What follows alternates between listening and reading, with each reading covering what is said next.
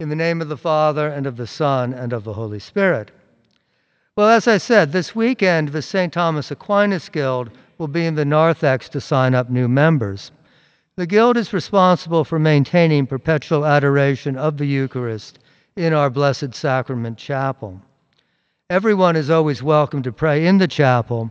It is open 24 hours a day, every day of the year, except for the Easter Triduum and other special occasions. But the exposed Blessed Sacrament can never be left unattended, and therefore we need adorers to commit to be in the chapel at every year, at, at every hour, as well as substitutes who can fill in in case of emergencies. Christians have always had a profound veneration for the Holy Eucharist. In the ancient church, the Eucharist was reserved outside of Mass to be taken to the sick and homebound. But the practice of adoration of the exposed Eucharist arose in the 13th century following the formal definition of the doctrine of transubstantiation at the Fourth Lateran Council in 1215, and then the establishment of the Feast of Corpus Christi by Pope Urban IV. The practice gradually spread throughout Europe and the world.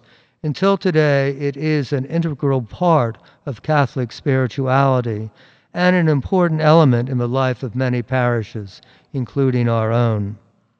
There is a unique atmosphere in our Adoration Chapel. To pray in silence in the presence of the risen body of Christ exposed upon the altar is a profound and beautiful experience. In an article about the influence of adoration on his own spiritual development, Father Brian Daley, one of the foremost patristic scholars in the world, wrote Adoration is an occasion to let the heart of the Mass, our encounter with the risen Jesus, in the sacramental signs of bread and wine, and in the sacramental narrative of God's saving history, become the continuing object of our thought and gaze, and invite us to a deeper, more conscious participation in the Eucharistic meal. Adoration is the heart of the Mass. What a beautiful way to describe the experience of opening our hearts to Christ in the intimacy of spiritual communion whether we are engaged in meditation or spiritual reading or lost in mystical contemplation. The profound silence of the chapel leads us deeper into ourselves, where we can hear the voice of God and respond to his call. The Adoration Chapel is a wonderful resource for our parish, where we can make a mini retreat from the cares and pressures and distractions of our daily lives and experience the loving presence of our Lord and Savior, who asked his disciples to keep watch with him in the Garden of Gethsemane on the night before he died. Our Lord, who sacrificed himself for us upon the altar of the cross and prayed to his Father for those who were crucifying him. Our Lord, who showed the wounds of his glorified body to doubting Thomas and told him, Blessed are those who do not see and still believe.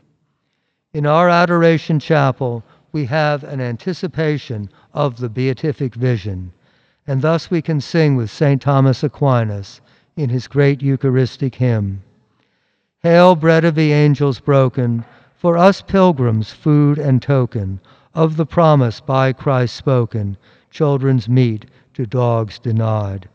Jesus, shepherd mild and meek, shield the poor, support the weak. Help all those who thy pardon sue, placing all their trust in you. Fill them with your healing grace. Source of all we have or know, feed us, lead us here below.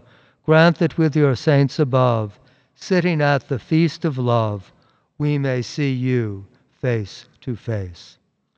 In the name of the Father, and of the Son, and of the Holy Spirit.